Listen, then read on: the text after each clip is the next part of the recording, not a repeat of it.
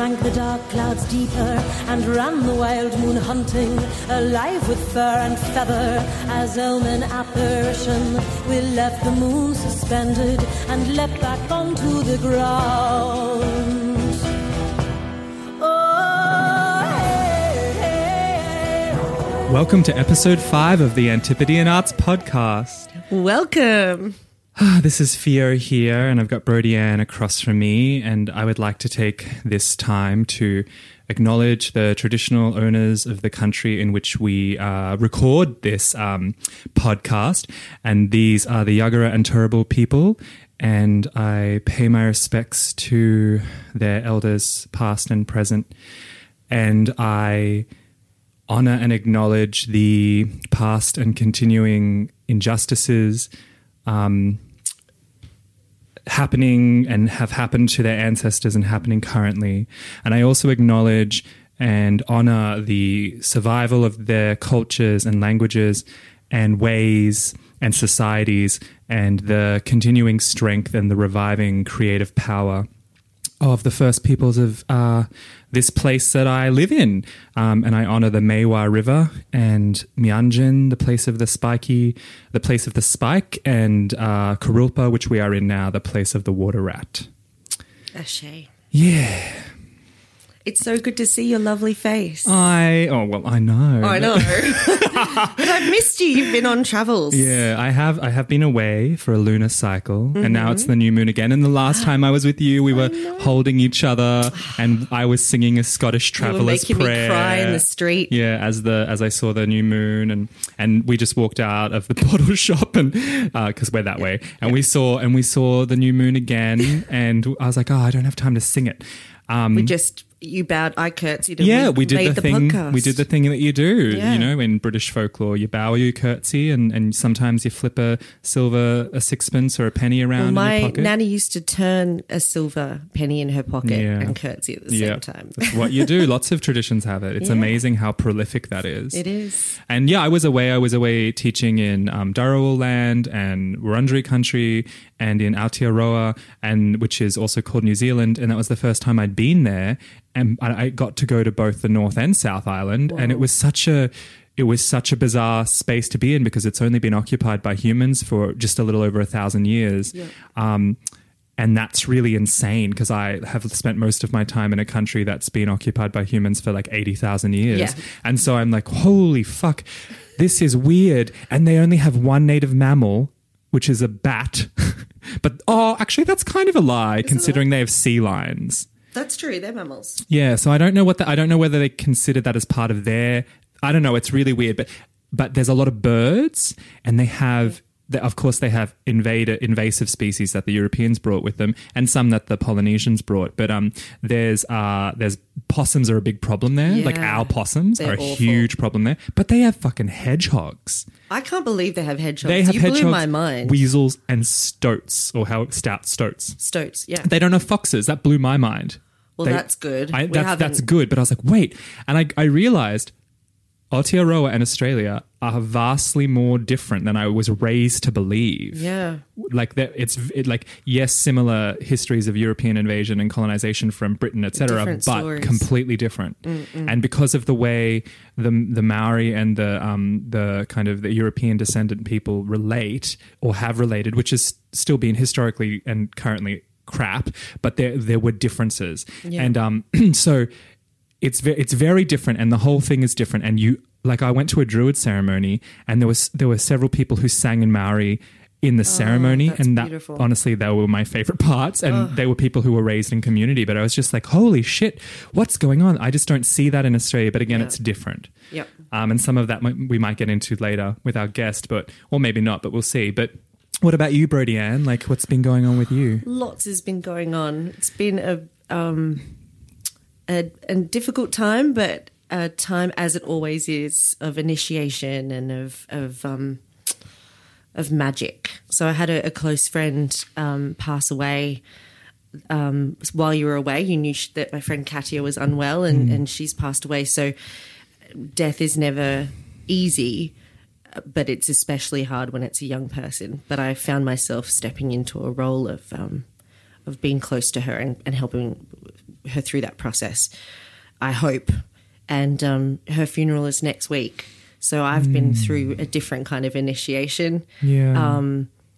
and feeling stronger for it. Yeah. Different to last Friday. I was a bit of a, a hot mess after taking on um, a little bit too much, I think, Hmm. in the best way possible. But yeah, been sad, but in in a in a healthy, good way. Yeah. I've grieved, and I feel like once I opened those floodgates, I felt like I was just I couldn't stop crying. Then I was grieving for lots of things. Yeah. And maybe we'll talk a little bit about that with our guests too. But I do feel as though I've taken on, well, we all do take on world trauma and take on some of the traumas that have, have been present in our in our own um, country of late. So I felt like I had a lot to to keen for, and that is part of my role and and part of the work of my gods. Yeah. So I embraced it. But um, I would like to say Katia's name as much as I can, and, and I will Yep. do during this show in her memory. Yeah. What is remembered lives.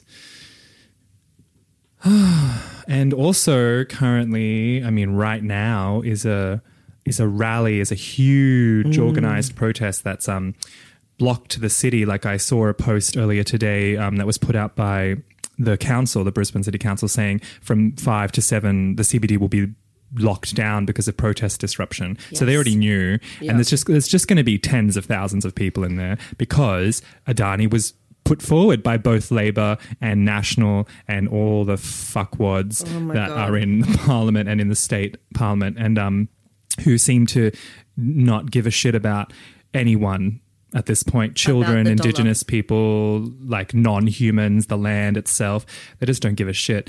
And so, obviously, that's why there's all this anger and rage. And um, several of our beloveds are out there. Are there and- tonight. and we're recording, and we and our need hearts to are mention with it. them. And I feel as though we- we're trying to do our bit here tonight, and especially with the wonderful guests we have on. Um, but a part of our, our souls and our fetches are with them in the city now, across the river from us. Yeah, across Maiwar. Yeah, they're they're definitely meeting in Mianjin in the in this place of the spike. So may they Mm. have that, you know, that pointed, precise Yes. fire and water of the river um, to guide them. And also, I I really feel that there are cracks. Like like like it is easy to fall into despair, and I think it's important to feel despair and grief and anger and rage, and to hold them and let them be real and valid. And I think it's also important to remember, especially as well as human beings and as mammals, but as witches, that there are cracks in everything, mm. and that we can make those cracks bigger and bigger and bigger. And as, you know, the tyrannical oppressive structures kind of buck and and grasp and hold that we can keep opening up cracks of of um, in the cosmos and in and in our reality and bring through you know um, what is sometimes called in parts of Central America um, uh, El Mundo Bueno, like the good reality. Yeah. And I'm just like, there is sometimes it feels like we're skating on um, like this thin ice that separates us from the bad reality where everything is just shit and terrible and there's like constant inevitable pain. But actually, it's pretty precarious and we can stretch things out. Yeah. And um, I feel the cracks forming. It's like in that Leonard Cohen song, you know, there is a crack in everything. That's how the light gets in Yes. um, ring the bells that still can ring forget your perfect offering. So sometimes i think especially in the west where like we have to do this perfectly. This protest has to be perfect. Our activism has to be perfect. Our anti-racism has to be perfect. Our decolonization has to be perfect. And that's not that's not the way. Yeah. because that's more western capitalist bullshit. Yeah. and it's like actually we're just in process and and each of us has wisdom and we need to shut up more and go in and remember that we're animals Yeah. and remember that we're animals that survive and live with the land which is full of animals and plants and mountains and rivers and that's probably the way we'll get somewhere Yep. Agreed. oh, i don't know it's fucked No, I, and it's also fuck it's fucked. Listen, look, I listen listen to me. I obviously have been in a darker frame of mind. I can be the, the girl, you know, the glass half empty girl. Um, but I feel as though like you're saying, allowing that rage, that sadness, that primal nature, that primal part of myself to to really lean into it. Yeah. Not let it overwhelm and overtake me, but lean into it. Sometimes I get frustrated with the people who are able to walk around like everything's okay. Yeah, they must be really oh. resisting knowledge. We also call that ignorance Yeah. I'm not going to give it any names. and But I- privilege. It's privilege. It's privilege, and I sort of uh, I was speaking to some uh, someone else who was struggling with some grief lately, and, and I was saying, look, I'm more worried about the people who aren't responding in these ways, who aren't feeling a little overwhelmed or aren't feeling a, a sadness or an underlying grief in their everyday lives. Not not every moment. We should be grateful for the the privilege that we do have and, Yeah. and acknowledge it in that way, but yeah, it is. It is hard to see how anyone, for instance, Adani that we're going to speak about tonight, could be so ignorant and so short-sighted hmm. to think that we can poison and, and strip Australia of our natural water. Um, it's also gr- it's just greed. Just greed. like realistically, it's also that there are really, really, really greedy people out there who want to keep lining their pockets. Like that's that's ultimately it as well. It's important not to despair and and and say it's too hard and sit out. Like you were saying, we have to step up. We have to get in. Um, we have to shut up. Um, which is funny. We're on a podcast. All we're doing is talking. Hopefully, Yeah. we're creating spaces. Um, but yeah, we we need to to take action. Yeah, we should we should be raging. We should be upset. Yes, Yeah. and we should be. We, well, should is a funny word, but and we and we. I'll say it, and we should be loving each other. We should be loving above all. And on that note, you may have heard like two minutes ago, like a little ding ding. That's because my computer's here. Oh, hi, and my computer's here. And I have shut Facebook. My computer's here uh, because we have Zoom opened and we have our lovely guest, Yes. Sal. Um, and I always pronounce your um, last name wrong, Sal. What can you say it to me? Is it Lavali? Lavali?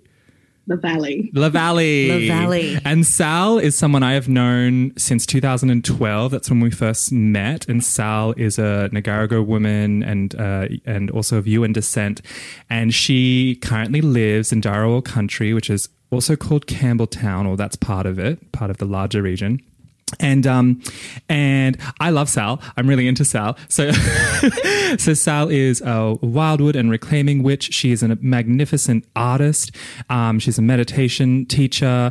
Um, she works in Indigenous health. She's a lot of a lot of things to a lot of people, and I know that many many people um, around Australia really really um, love and respect Sal and Sal's work.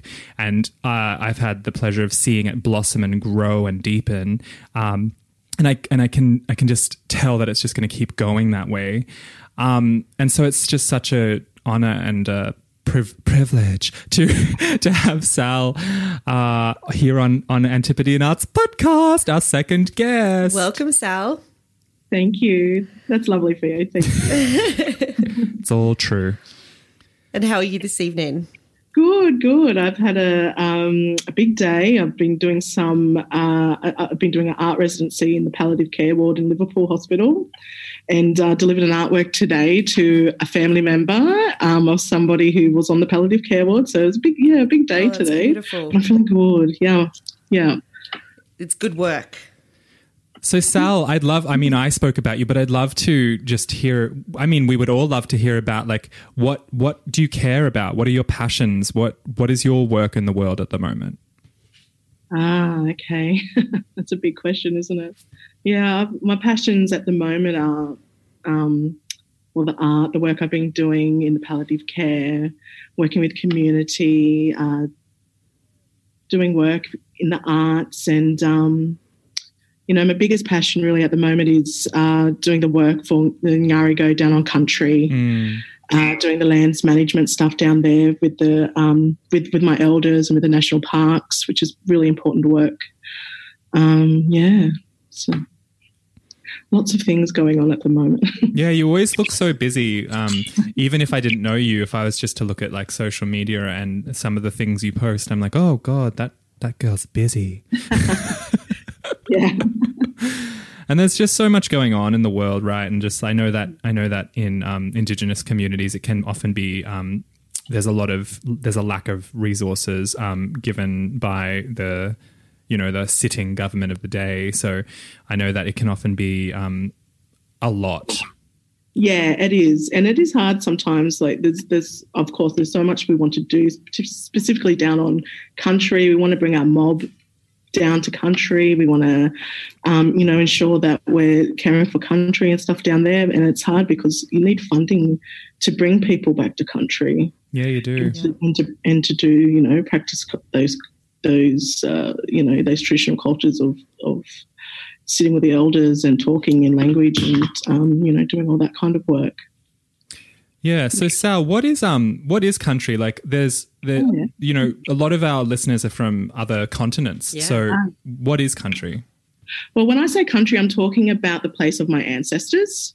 So the place where, um, in particular, where my grandmother um, was born. She was born on the banks of the Snow River, and in a traditional way. And um, when I when I'm talking about country, I'm talking about that place, that place where uh, my ancestors have been living for tens of thousands of years, and um, but it's not just that; it's beyond that. That land is um, a part of me, and it's my it's part of my spirit. It's my family. The spirits of that place are my family, my kin, and um, so when I when I say country, I'm I'm talking about land, but on a, a different kind of understanding of what that means. Yeah, yeah. Mm. That's a beautiful analogy or metaphors. They're trying to get people to understand what that means because it, the word gets thrown around a fair bit, mm. um, and I guess especially in the case of, of speaking about um, the environment, mm. we're not just talking about dirt and trees and rivers. We're talking about the the actual spirit of the, the land itself, and and beings that are there. Um, I guess from a, a witch perspective, um, people overseas might might understand it not just being ancestors, but perhaps elementals, uh, spirits of of the stones, of the trees themselves, each being individual and and um, unique to themselves. Does does that sound about right? Yeah. Absolutely. So when you're fighting for it, it's it's fighting for those beings as well as the actual.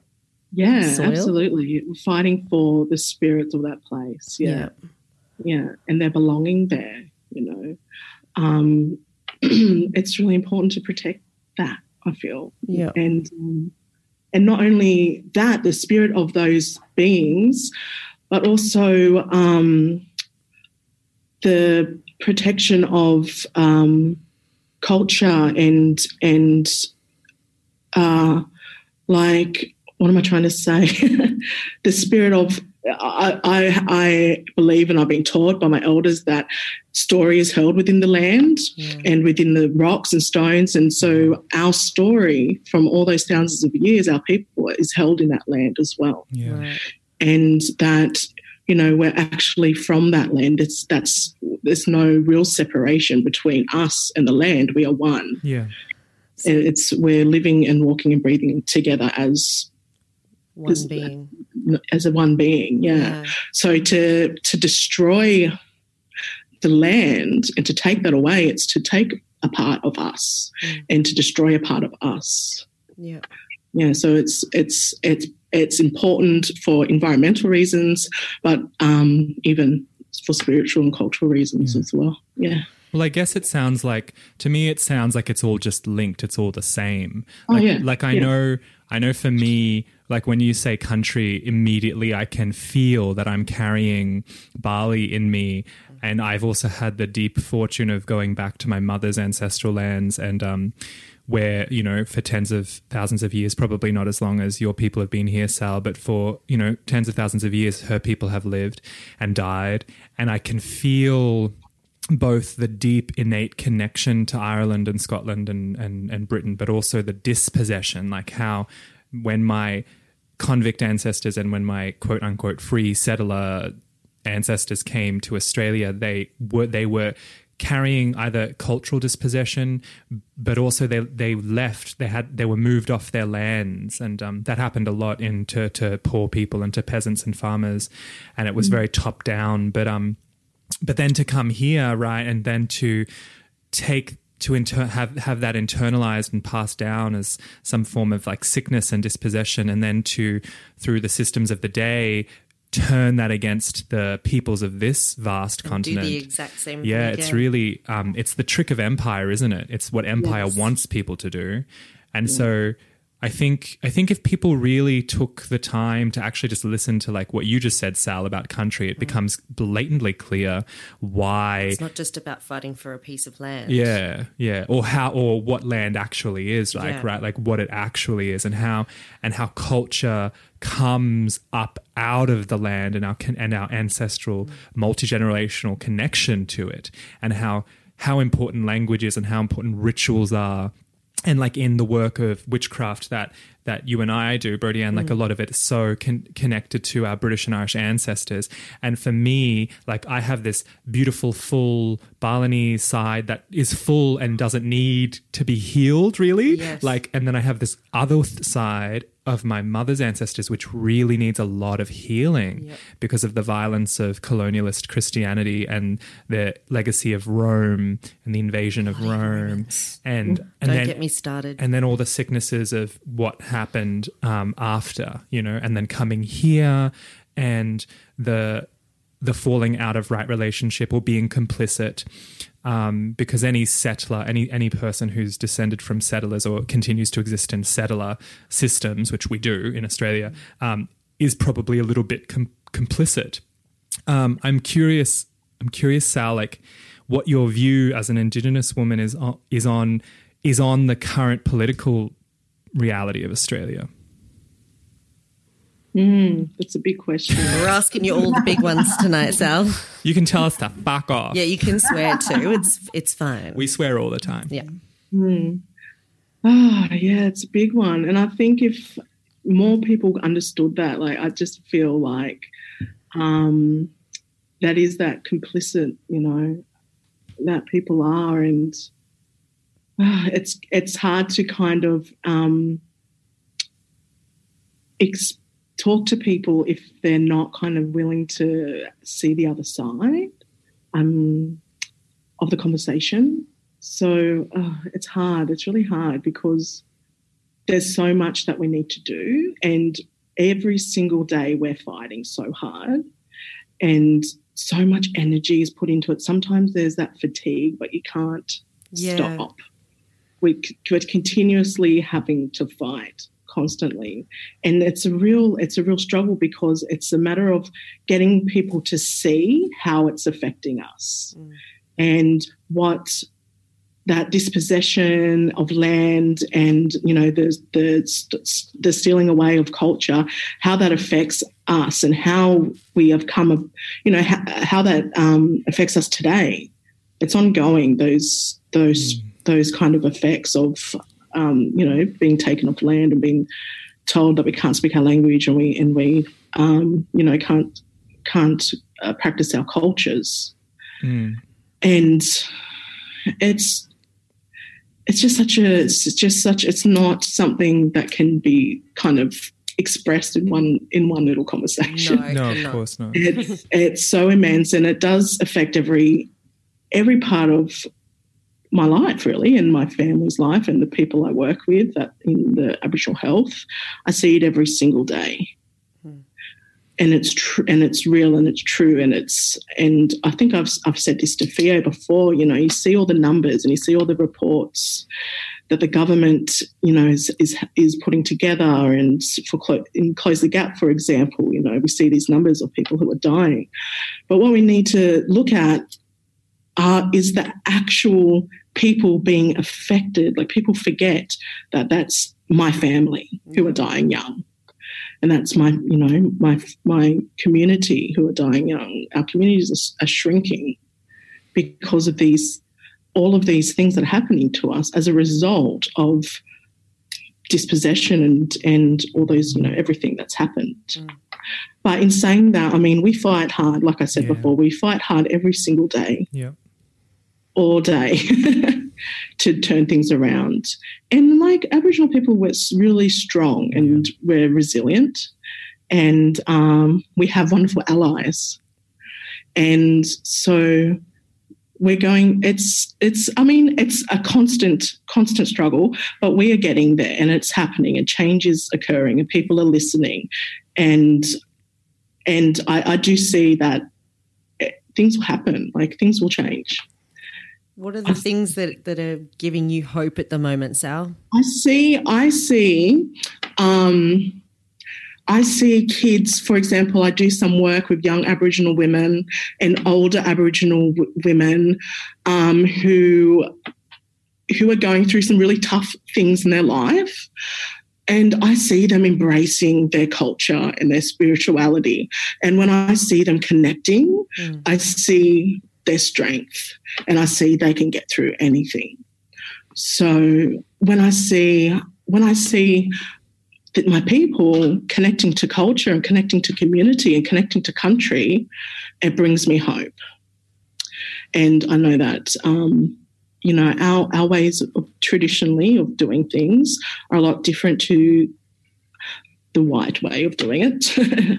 and, um, but we're learning, like, I feel like we're infiltrating and we're learning how yes. they do it. and we have people kind of you know, um, going into government and and really getting us into that way and and fighting from within as well, mm. but not losing our integrity, our yeah. cultural integrity either. Yeah. And that's yeah. possible. I, I, can see it with um, like Linda Burney, for example, is a Absolutely. clear example to me of that. Yeah, love Linda. Mm, does I don't yeah. I'm also interested, Sal, like to kind of flip the flip it into a different area because I know you and I have had plenty of these conversations. You're also you're also a, a witch, and um, yeah. and I'm curious about what you notice in modern witchcraft scenes or communities um, around which are mostly populated by people of European descent, you know, who are white in the system. Yeah. Um, what do you notice in those spaces? How safe and um, welcome, welcoming are they to people of color and Aboriginal people? Like, what have you noticed um, over your many yeah. years of being involved? Yeah, I mean, it's different every time, and it depends on the community, like the, the group of people. Um, I mean, in reclaiming, I, I found that there's a great kind of push for listening and learning and um, doing the right thing on land and to not to you know to a kind of um, respect respect the spirits of, of, place and to respect the elders and the cultures and um, the existing kind of sacredness of the of the land. And but then I've seen the opposite of that, where some people um, don't understand the need for that and don't under sometimes some people don't understand um, the ancientness of the spirit of this place and that it's been nurtured by people in in like sacred ways in magical ways for a very long time. Do you find that kind that of shocking? affect, yeah so i see like i kind of seen i don't see that too often yeah. which is wonderful. What i do see a lot are people really, really willing to understand how they can do things in a respectful way? How can we do our craft on this land in a way that is going to be respectful to the spirits of this place. So that's something I see a lot, and it's really beautiful to see. That's awesome. You think as a witch that that would be an incredible gift that that's being given to you to to get an in with with mm. the with this spirit. You'd oh, yeah, absolutely. Putting, trying to do a ritual or ceremony anywhere without having spirits of place on site is just a hot mess. Why would you even do it? Jeez, jeez, Louise. Exactly. Yeah. also, and also the willingness and humility to know when to leave a place alone. Oh, oh God, you know? that is so yeah. important. And probably yeah. not to do any non-indigenous ritual Work ceremony there. in like known sacred places. Yeah, I think when it comes to known sacred places, if you do go there, just go if you feel a sense that you're even allowed into that space. Um, if it's known as a as as a space where people are allowed to visit, then you can like absolutely visit. But I wouldn't be performing any ceremony there. No. But um, yeah, but like otherwise, I mean, I heard, I think, I think it was this lovely podcast you were talking about um, vibing out a space when when you go to do ritual on the land or anywhere actually and and kind of you know opening your heart and sensing and asking the land is it appropriate for me to be doing this Yeah. work in this place and then really listening and and you know listening to the answer and that's and that's beneficial for the spirits of place but also for you Your too magic. yeah exactly yeah I think any witch who hasn't tried to open open up in a space and has been told no and hasn't Yeah. walked away, yeah that's that's a Well, I worry have, for me. I have some stories, not not but not mine, luckily, but I definitely have some stories. Yes, I think I'll- we I'll- all I, do. I always like to tell this one story, and I, I will not out the person, but this person. Um, is a friend, a dear friend of mine. Um, I won't even out their gender. Is is an Alexandrian witch, um, and they were went to this uh, a cave, um, and I'm not even going to say where, but it was in Australia, and they knew they knew that it was uh, like a like a male mystery cave, and they went and they asked the spirits, and they said, "Can I do my ceremony here?" And they heard a begrudging maybe or kind of yes. Which, if you hear that answer, you you respectfully go, "Thank you, but I'm going to leave." Yeah. Um, and they conti- they continued doing their Wiccan ceremony in in the cave, and uh, their experience was that they were that they were physically psychokinetically pushed like full they like they told me they flew out and that was the last time they walked that fine line uh-huh. and that's a very that person's a very respectful person Yeah. but I guess they really learnt how actually you like known known sacred sites, but also then. But like, if you don't get an like in consent, if you don't get an enthusiastic fuck yes, Yes. or s- uh, some version of Walk that, away. you just go. Yeah. You, resp- you go. Oh, thank you. I'm gonna go. Yeah, absolutely. And that's why I think it's always good to check in and then, yeah, that enthusiastic consent comes in. Yeah. Look at this dead air. we're all looking. I'm looking at the screen. It's- it's I'm looking at him. No, it's not you, Sal. So we're obviously new to having the laptop in here. I'm looking at your beautiful face, and I'm looking Oh. across at oh. this guy, and he's just looking at me like, I don't know. Well, no, you it's- ask the next one, and I'm like, "Oh, I talked too much. That's why. I'm oh, am I you. being a bit quiet? I'm trying. I'm not. I'm nervous too. So, yeah, every time we do the podcast, I get the nerves. I don't know why. We get the jitters. I get the jitters. jitters. But I, I get the same every time before I went on stage. I Yeah. still do. Every time before I, I give a talk or anything, always nervous. I think it's a good thing. My theatre teacher told me that the day that you go to do something like that and you're not nervous, you don't want to vomit, you need to quit. so I take it as a good true. sign That's that like I have the fire in my belly for it. That's why I, I care about it and I'm nervous. But we Mm. shouldn't be nervous. This is a safe space. And I'm looking at your mug. It's beautiful. we'll get there. Mugs and pugs. I wish there was a pug across from us as well. Oh my God. Oh. I want a little dog. So Sal, I'm curious about um your your wit your witchcraft and um how you like how you came to witchcraft as a spiritual path and how you how you work with your Aboriginal spirituality and your witchcraft. Yeah. Well, I suppose, I mean, like many witches, I feel I was born into it. Yes, queen. Yes, queen. Yeah. And um but I suppose the I I mean I was raised to with my Aboriginal spirituality and understanding, you know, my Yarigo connection and understanding that there is more and that the land is um, a being and there's many spirits and I was raised with that. So I suppose it wasn't a real surprise to me when I realized I was a witch. And um, it's um it's a pretty silly story actually when I realized we it was uh in the late nineties and um witchcraft was very vogue, it was very Yeah, yeah, in yeah. there Same was, time as me. and yeah, yeah, and all this. And so um of course I was reading a book and with a friend and we decided we wanted to do a ritual and we I lived close to the beach. So uh, one evening we decided we were going down to the beach and, and doing a ritual, and um, the moon was full. Not we didn't re- we didn't know uh, that we were planning. We weren't planning that. It just happened to be, and it was rising over the ocean that night. and I remember we just did this impromptu ritual and it was quite ecstatic and uh, and I felt it to my core and I knew in my spirit and my soul that that this is real um, and I knew that's what I was meant to be doing and so we did this amazing ritual and my friend and I walked home and she kind of went on with her life and I became a witch.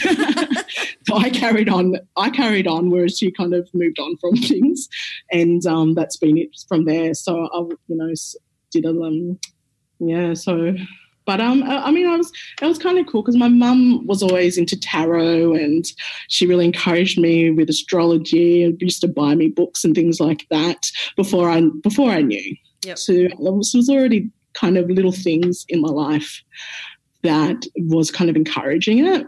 So um, I used to play, for example, with my mum's tarot cards because I really loved the imagery and not really knowing what it was. So it's kind of always had something there. But yeah, and then um, I don't know, I became an adult. and um, I was still doing solo- that. yeah, solo witch for a long time, and I, you know, then I decided I needed to meet community, and I found beautiful, glorious witches, and I found Theo, and I found um, this beautiful community. Um, Suzanne Ray. Yeah, Suzanne Ray. I found Suzanne Ray, which is wonderful, Yeah. and um, yeah, so I, I uh, yeah, I think it all progressed from that night on the beach. I think we all have a night on the We've beach. I definitely have one. Actually, I I did it a couple of weeks ago at North Straddie. Mm. I was Oh, I North had a Stratty. yeah I just had a, a opportunity to go over and I wasn't going to do it and then I got told to do it Mm. as you do. Uh, but spirit kicked me up the butt and I drove to the ferry and the minute I sat out the back by myself on the ferry and a dolphin jumped out of the water and no one else saw it and I was like all right and then I'm, I'm coming and I got to the island and built myself a little like with some driftwood made myself a little bit of a camp, I guess. Mm-hmm. Slept on the sand, and it was a full moon. And I watched the sunset and the moon rise and the moon set, mm. and then the sunrise in the morning. And Sneaky Brody Ann. It was very sneaky, and it was very yeah. When you feel it in your bones, Yeah. felt it in my waters, Sal. yeah, I know that feeling. Oh yeah, it was good. Except the bloody curlews. So Oh, those fuckers. they surrounded my camp at like um, three or four in the morning on the beach, and it was really spooky. Like they're Well, always spooky, but I've heard that. I've heard different. spooky. they were literally just walking around and around where I was sleeping. That's interesting because I've heard that the um like the nations around this area Mm. consider curlew um, cries the voices of the dead. Yes, I've heard that too. Yeah. well, that'd be why it was going to my core. Yeah. I didn't. Yeah, I spoke to them, asked them very nicely to move along. Uh-huh. Well, they wanted But to talk to you. they clearly. did, but they didn't go anywhere. They did. They did hang out, but it was yeah. There's something about North Straddie, isn't there? Oh yeah, yeah. Minjerribah. In Jerebat, yeah. It's, it's a special place. Mm. Um, we're very lucky, I guess, in this land to have so many places like that. That's true, actually. That's I was a good looking thing at that Brisbane. beach and going like, "Oh my goodness, how yeah, we're, this is less than an hour from Brisbane City." And there's a I. I forget I think it's third largest sand island in the world, yeah. and it's just this incredible, like so many native birds, and uh, it was whale and dolphin um, season. So. Yeah, the whales are the whales were going through. Apparently, there were heaps off the headland. It's kind of a, a crazy, incredible place to be so close to And there's all, there's koalas. I didn't get to see any koalas. I did see some um, numbats, like some little guys. They they Numbats or quolls? no, they weren't quolls. Oh. and they Bandicoots? came bandicoots. I think they were bandicoots. Because I don't think we have numbats in this region. Okay, we had bandicoots then, because little guys with the kangaroo back legs, kind of pointy rodent. yeah, yeah, face. yeah, bandicoots. Oh my god, the bandicoots came right. The cheek of these buggers, they came right into camp, and they were yeah hanging out all night. It was that was pretty pretty wild. But yeah, we've Working nine to five, what a way to make a living. What a That's- way I don't know be why, but I just. I just imagine these bandicoots like gathering around you and singing that song with Dolly Parton With in Dolly the Parton. background. that's funny. I had that dream while I was there. it's because I'm psychic. I always dream about Dolly. That's nothing new. Um, I was thinking before, Sal, when you were talking um, about country, I saw something also. I think I might have shared it from our our um, podcast page on Facebook. That so for our overseas listeners, we have a children's television show here called Play School, which is kind of like a huge part of all of our childhoods here. true. We, you know, It's like ses- it's like it's kind, of like, our Sesame, Street. Yeah. like, yeah, because it has it has humans and puppets, Yeah. and um, yeah, uh, and animated bits, and yeah, it was kind of our introduction to lots of things, wasn't it? Very Uh, educational. The square window, the round window, the arched window. Did we ever know which window it was going to be? It was pretty No. amazing. We didn't. We didn't. Mystery. it was a mystery. But I um, shared an article because it, it, they have finally got a First Nations Aboriginal Australian child. Well, uh, I think we should. It's the technical term puppet or toy on on that show. I'm not sure. Um, I think her name's Kiya. Yeah, Kiya. Kiya. I was so excited to see that and to hear um, some incredible like First Nations Australian actors on the show as well, introducing her. like and Hunter Page Lochard. was that who it was? yes, it was. I have a big crush on him. Oh, so he's I very, know, very, so I always very know when he's on something. Yeah, very handsome. There was a, mm. some tall drinks of water there. There were some tall drinks. And they had a beautiful big map of Australia on the ground made out of sand. and they were Yeah, colouring it with different coloured country sands. And, and- I can't oh, wait to see the episode. and they, they were teaching the children. I only heard a snippet of it, a song about country. Mm. And and them like blessing it almost like with their gestures they were doing that it's like they were teaching children to bless country. Mm. And I was like, oh my God, what an incredible opportunity for I wish that we had that for a start. Mm-hmm. But Me like you were saying, then to have, you know, perhaps in 10 years' time, not even five years' time, young kids who've grown up with that introduction to First Nations culture in Australia, what mm. their, how open they will be to understanding what, what is actually going on. Are you excited about it? Oh, I'm so excited. And I, same as you, I wish that was around when I was a kid. So I could have seen myself reflected back Yes. on, on the television. And um, I know so many Aboriginal kids throughout the country are going to love Kiya. Mm. And they're going to, and that episode comes out on Monday, I think. Oh, excellent. Because I want to watch it. Yeah, we'll have to watch it. Yeah, and, I wanna um, watch it. And And, that uh, little snippet of the song is so beautiful, kind of um, teaching about caring for country. yes. And That was the bit that got me. I was already so, yeah, Yeah. it was beautiful. It's wonderful and it's beautiful, and it's and it shows you know that there's more of an understanding. And I've done um, a lot of work in with arts with young, you know, with young ones, little ones, um, of um, all different races here in Australia, and and and there is a big push to to learning and a thirst for knowledge, and it's beautiful, like uh, a thirst for understanding, I should say. And um, I'll never forget, I was running a little workshop, I think it was for NAIDOC Week. I think it was last year, and um, we are making little clay toys in um, in this little school, and these tiny little kids. I was asking them all these questions about now. Do you know what this is, and do you know why we did this? And they shocked me because they knew the answers to every single little question, and because they're learning, That's and because awesome.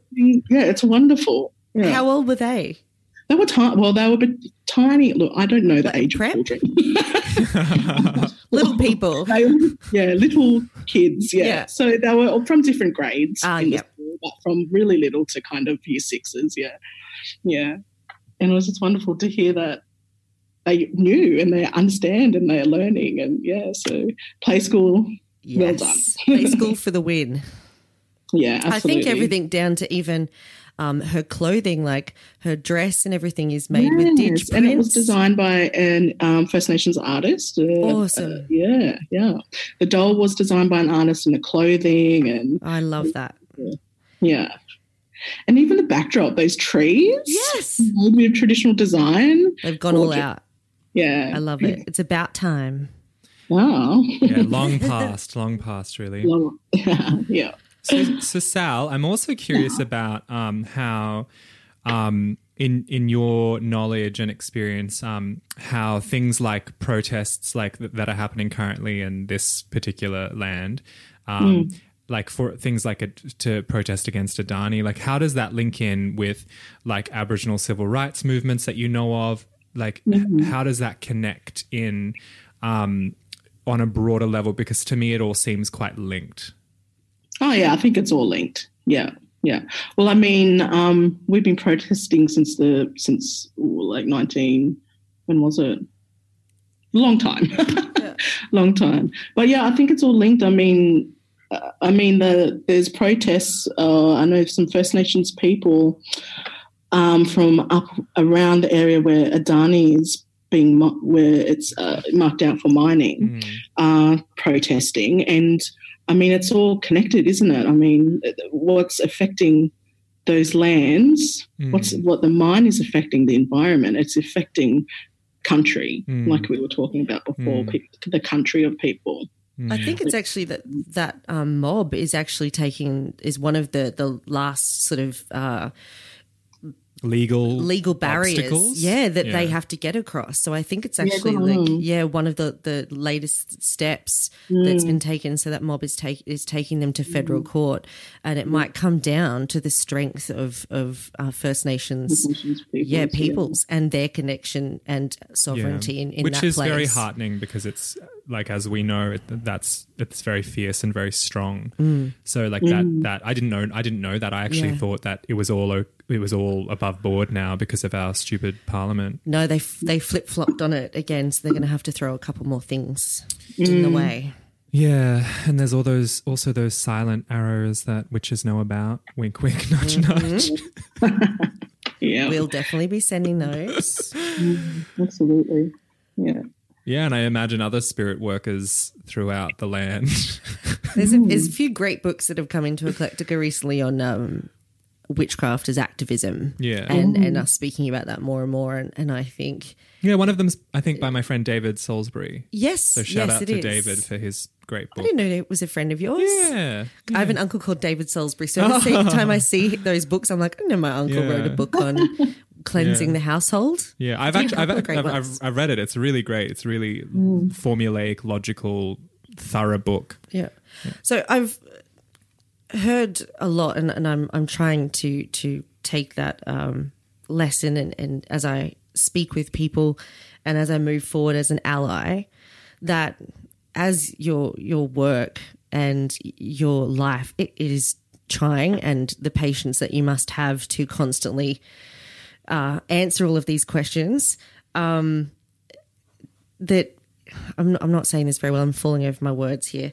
Um, I had heard an African American um, woman giving a, a lecture saying, um, in a, a way, I'm exhausted having to, to explain how you can help us. Yeah, the emotional labor thing. I don't want to. How about you do some research and you, as a white person or a person with privilege, work out some ways that you can help um, because I've got other jobs that I need to do. So that's a short, the, the Cliff Notes version of her speech. Yes. Um, and I was wondering, you know, without doing that to you, are there a few things that you could perhaps say to, to our listeners, things that you absolutely it makes you cringe when people do it, or things that you think that we could be doing that we could be doing better as allies in Australia? Yeah, yeah. Um, I get that. I get that. Um, Sorry, I'm doing it. I'm doing it, but saying I didn't mean to do it. You're right. No, you're right. Um, I think, uh, what can I say? I think the thing to do is to get behind and, um, you know, ally to the movements that are happening that are led by the community Amplify. Yep.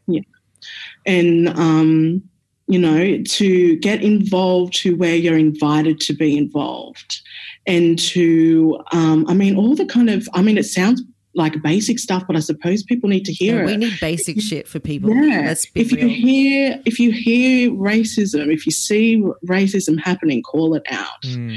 if you you know um, your vo- as not your i should say people's voice who are non-indigenous have a voice that is heard Mm. more, unfortunately, than the Indigenous voice. Yeah. So your voice has power. Mhm. Use it. Yeah. Yep.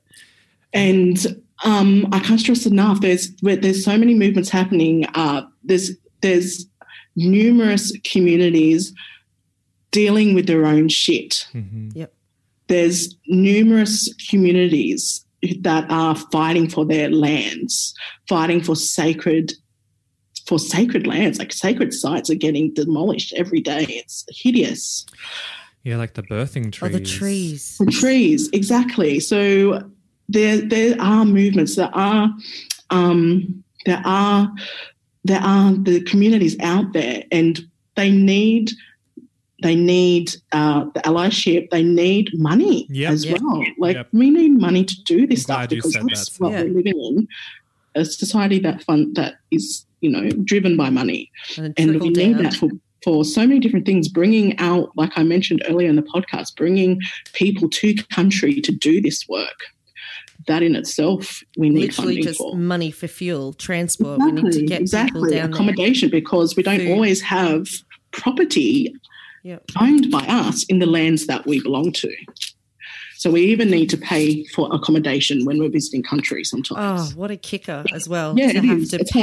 hard. I mean, unless you camp, but Yeah. um, but yeah. So I mean, there's so many little, little, just little basic things that people could do that will make a huge difference. And um, I think the things not to do. Oh God, what can I say? Start saying deadly all the time. Start wearing red, black, and yellow. No. Start wearing Aboriginal flag t-shirts everywhere. It's not a. Yeah, that's nice. Actually, It's like a nice. You like Um, that? It's a. It's a nice thing when you see it. But Yeah. Um, I guess. Uh, well, I have uh, maybe when you, when okay.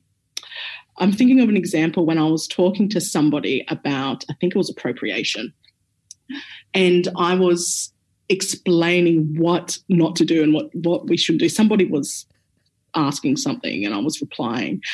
And I'm sorry, I don't have the details in my brain oh, but I had a friend who's white who was sitting next to me, and I could tell wanted to say something, but they shut up and they let me talk. And I kind of lost my words, and I turned to that person and I said, "You you know about this stuff? Can you talk?" And then Yeah. she blurted out what you what she wanted to say. Exactly. She waited kind of for me to say. Can you talk on this? Like I am exhausted. Yeah. but yeah, I mean it is exhausting, but it's also it's also important to talk to. Yeah. Yeah. It is exhausting. I think It that yeah, all round it's important to keep talking, keep keep Yeah. dialogues open. I think you know we're getting to that point whether it's because of technology. I'm going to sound like an, a grandma here, or it is because of the fact that um, we have a fear of fucking up or making mistakes. Yeah, there is a lot of that. Just It's that perfect just say thing. hello, like you were saying. Yeah, doing everything perfectly and doing everything, Mm. you know, even your activism in the right way and doing it um, it's more important to show up and to try and to, to speak to Mm. Yeah, people absolutely. and make eye contact exactly. with folks and actually have a conversation. Relationships are vital in all of this. Oh, Yes. absolutely. Yeah. Absolutely. So if you're wanting to like get involved and and help a movement and you know um you know ally with the community yeah, forming those relationships, going to the barbecues. like, Yeah. You know, if, if it, we put on, I don't know why blackfellas, we put on a lot of barbecues. and morning teas and stuff, but they're there for a purpose, like to bring people in, Yep. people who want to get involved in community things and such. Go, go to them. Go it's to because the opening. barbecues are awesome. That's Yeah, yeah. Like go to the openings of exhibitions. Yeah. Go to all these things that are you know public for public events for people to come to. You know, go Mm. to them. Get involved. Yep. get amongst it, folks. Get amongst it. So, Sal, it's been so lovely having you, and I'd love you to spruik yourself, which might be uncomfortable, but you know, No, move- we want to hear everything that you've got it. going on. yeah, tell us like how.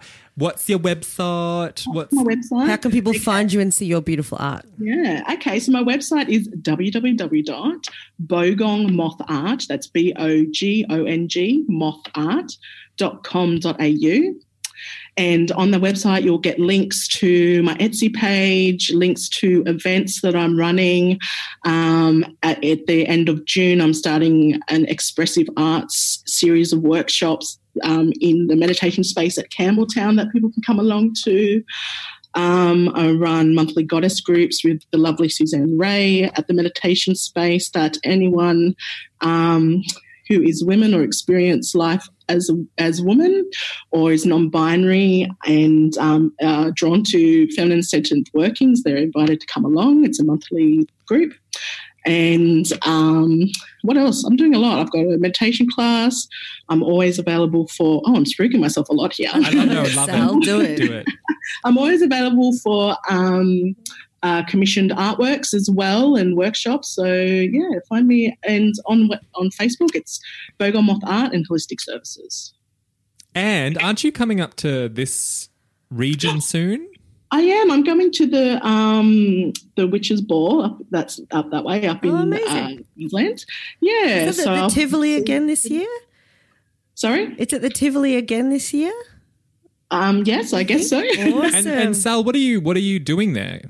I'm coming up. I think I'm having a talk. I'm doing a bit of a talk about, you know, connection to country again, and um, yeah, and about witchcraft and Awesome. and my place in it. Oh, okay, that. that's great. Yeah. so Brisbaneites, we will get to see you soon. Yeah. Yes. Awesome. I mean, I have some of your art. I have some of your earrings. I have a beautiful emu feather necklace from you, Mm. and I got one of those amazing, um, like it's almost like a mandala. What do you call it? Yes. Yeah. Yes. It's- well, that was the idea. It was it was amazing. Um, what a gift! I should take a picture of it and put it onto the yeah, let's make Arts sure we, podcast we post some on Facebook Antipodean Arts. Anyway, so much love to you. It was so lovely to to meet you Yeah, it properly was such a and to have you on the podcast. both. Thank you. I, I love hope- this podcast. Oh, thank you, darling. I've, We'll pay I've you later. Okay. We'll pay you later for saying all the nice things. But I'll I think you invoice. thank you so much. We might um we might get you back on Yeah, I again if think that's so. I think okay. there's a lot more I to think there's talk lots more to dive into. We'll get over our nerves and our tech issues and, Yes. and we will have you back. Wonderful. Thank you so much. Thank you so much, Don. Have a good night. Bye, honey. you. Yerubi. Well, that was lovely. Oh my goodness, she's so wonderful. I love Sal so much. What a lovely, lovely person. Every time I see her, I'm just like, oh, what a breath of fresh air. Oh, she is. That's exactly what it felt like. it's just relaxing. I feel like we've um we've got so much that we can talk to her about, and we only just Oh yeah, I, I, I was like, oh, we could have a whole thing on cultural appropriation because Yeah, I I could go wanted on to go about down for that rabbit hole. and about like like spirits of place. yes, I wanted to go back and to that she too. has ah just just everything. everything. There's always so much to talk about. Let's about. smash out a reading Let's do a little reading. for Matthew Yates. Oh, I'm doing it now. That's right. so we put the word out, and um, a, a person that I know yeah, got friend, in, a friend of our ours, friend who's person. currently in Britain. he's in the good old London town, and um, we're missing him heaps. So this this little reading's going out to um, to Matt. So I've brought in all my gear. I'm just going to move my move my mic. I love this. So it's very tech and it's very new in here. and then Yeah, I've it's got so old and new. dirty like my dirty deer hide and Yeah. um, herbs. I don't know. I've crunched some herbs up in here at some point, and then my bones have fallen out. I've got fox teeth on on the floor, and here we go. So I'm going to use my cards and also do some casting of my bits and bobs. Um, and obviously, this is going to be a little bit easier for me because I will be able to tune into Matthew's energy um, as I have read for him before. Um, we'll have a little look. What does Matt most need to know? Drama, drama, drama. I know you didn't want me to say that, my darling, but No, he, he Oh, can deal. he can deal. Fudge, fudge, fudge. Okay. Look, look and listen because it comes good at the end, right? But first up, we do have Nine of Swords, okay? Um, I know you've always got lots on your mind, but this is about letting some of those those issues and some of those questions and some of those things go and moving forward with strength and with no doubt. That's what I want to say for you. Um, you have spirits as well around you, but that's nothing new for you. So for me, this would be a card of of disturbances during sleep, not sleeping well, uh, having visitation whether it's while you're conscious or while you're asleep. Um, but more than more than anything, I would want you to take a breath, and we need to release because I have weight. I have weight on my shoulders here, um, and like spirit just says to me, then exactly what you don't want to hear is that your troubles go with you and that's happened for me. Doesn't matter where you travel in the world if if those things are on your heart and on your back if um and the black dog's chasing you it, it will find you. So it's best to turn and, and face it. Um so facing of of those things and release and forge ahead middle card forge ahead. So i have princess of swords but inverted. You have such strength and you have um, such an enigmatic presence. You you can cut through a room right? You can do that. You know that you have that ability. So make sure that you're using it. Use that sword. Whip it out. Slash it around.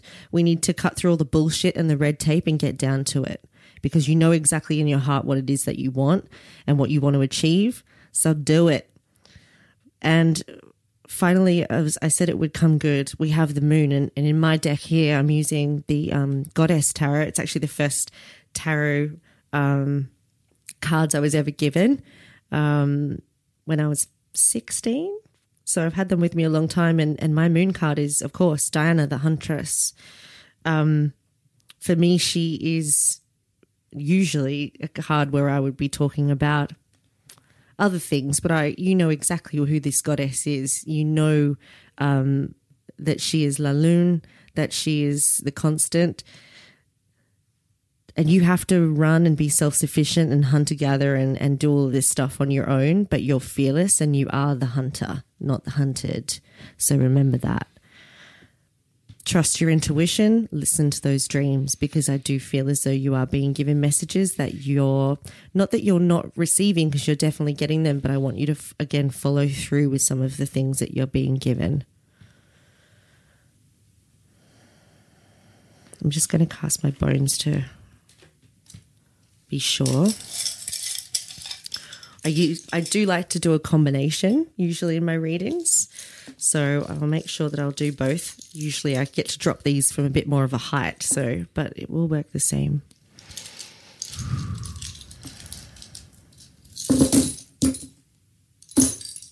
Hmm.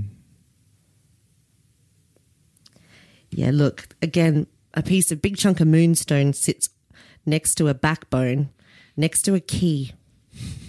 And it's right on, I have almost like a medicine wheel burned into this uh, deer hide.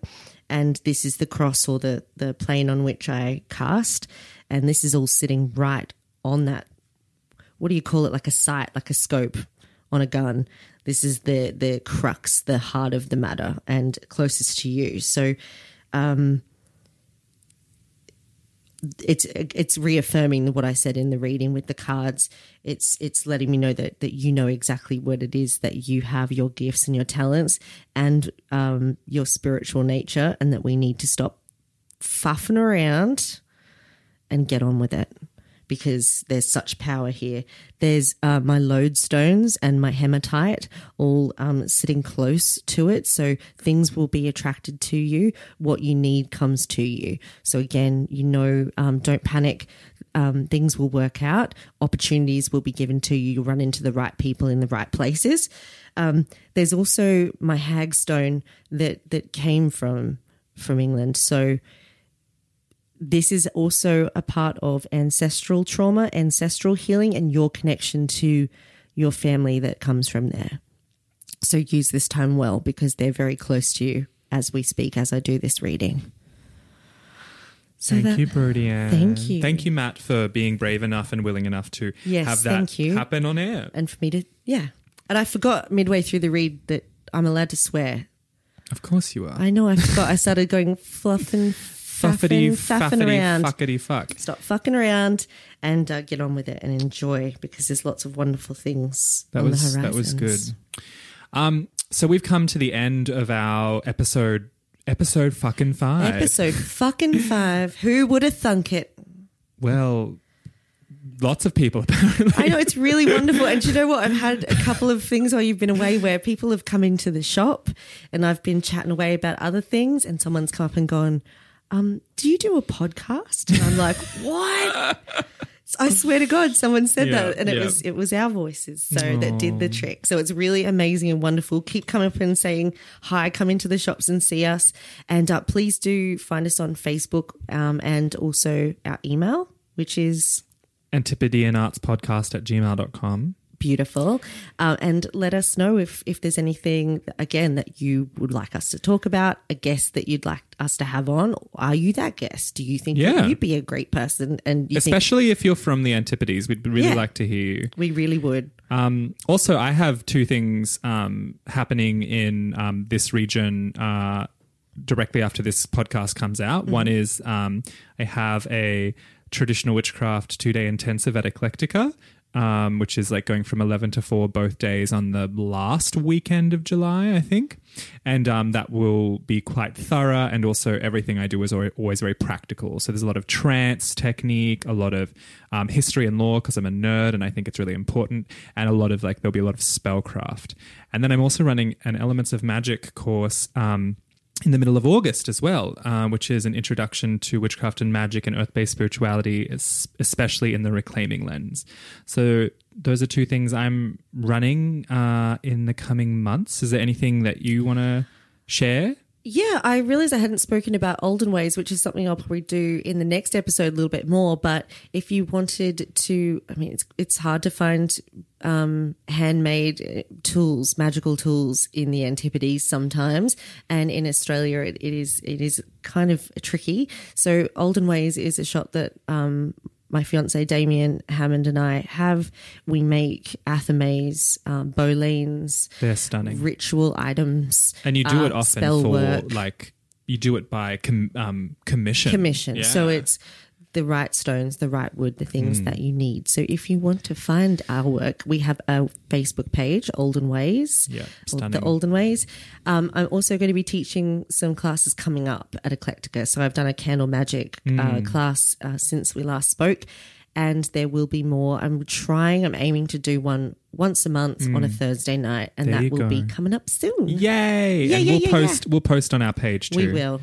And I promise we will have the Instagram for the podcast set up We're by the both next so time. techno illiterate. I tried before we did this, literally before we started talking tonight, and it didn't work again. So that's it. We, we'll do our best before next Yeah. week. We might need to get some help. Ash, mm. help. Mwah. Thank you for Love tuning in. Bye. We lay upon the hill that lay beneath the wolf sky. We felt the dark clouds falling, an and with the thunder rolling, our preceded the storm. We lay beneath the wolf sky. We lay beneath the wolf sky. This has been the Antipodean Arts Podcast. Music by Wendy Rule. The song is Wolf Sky.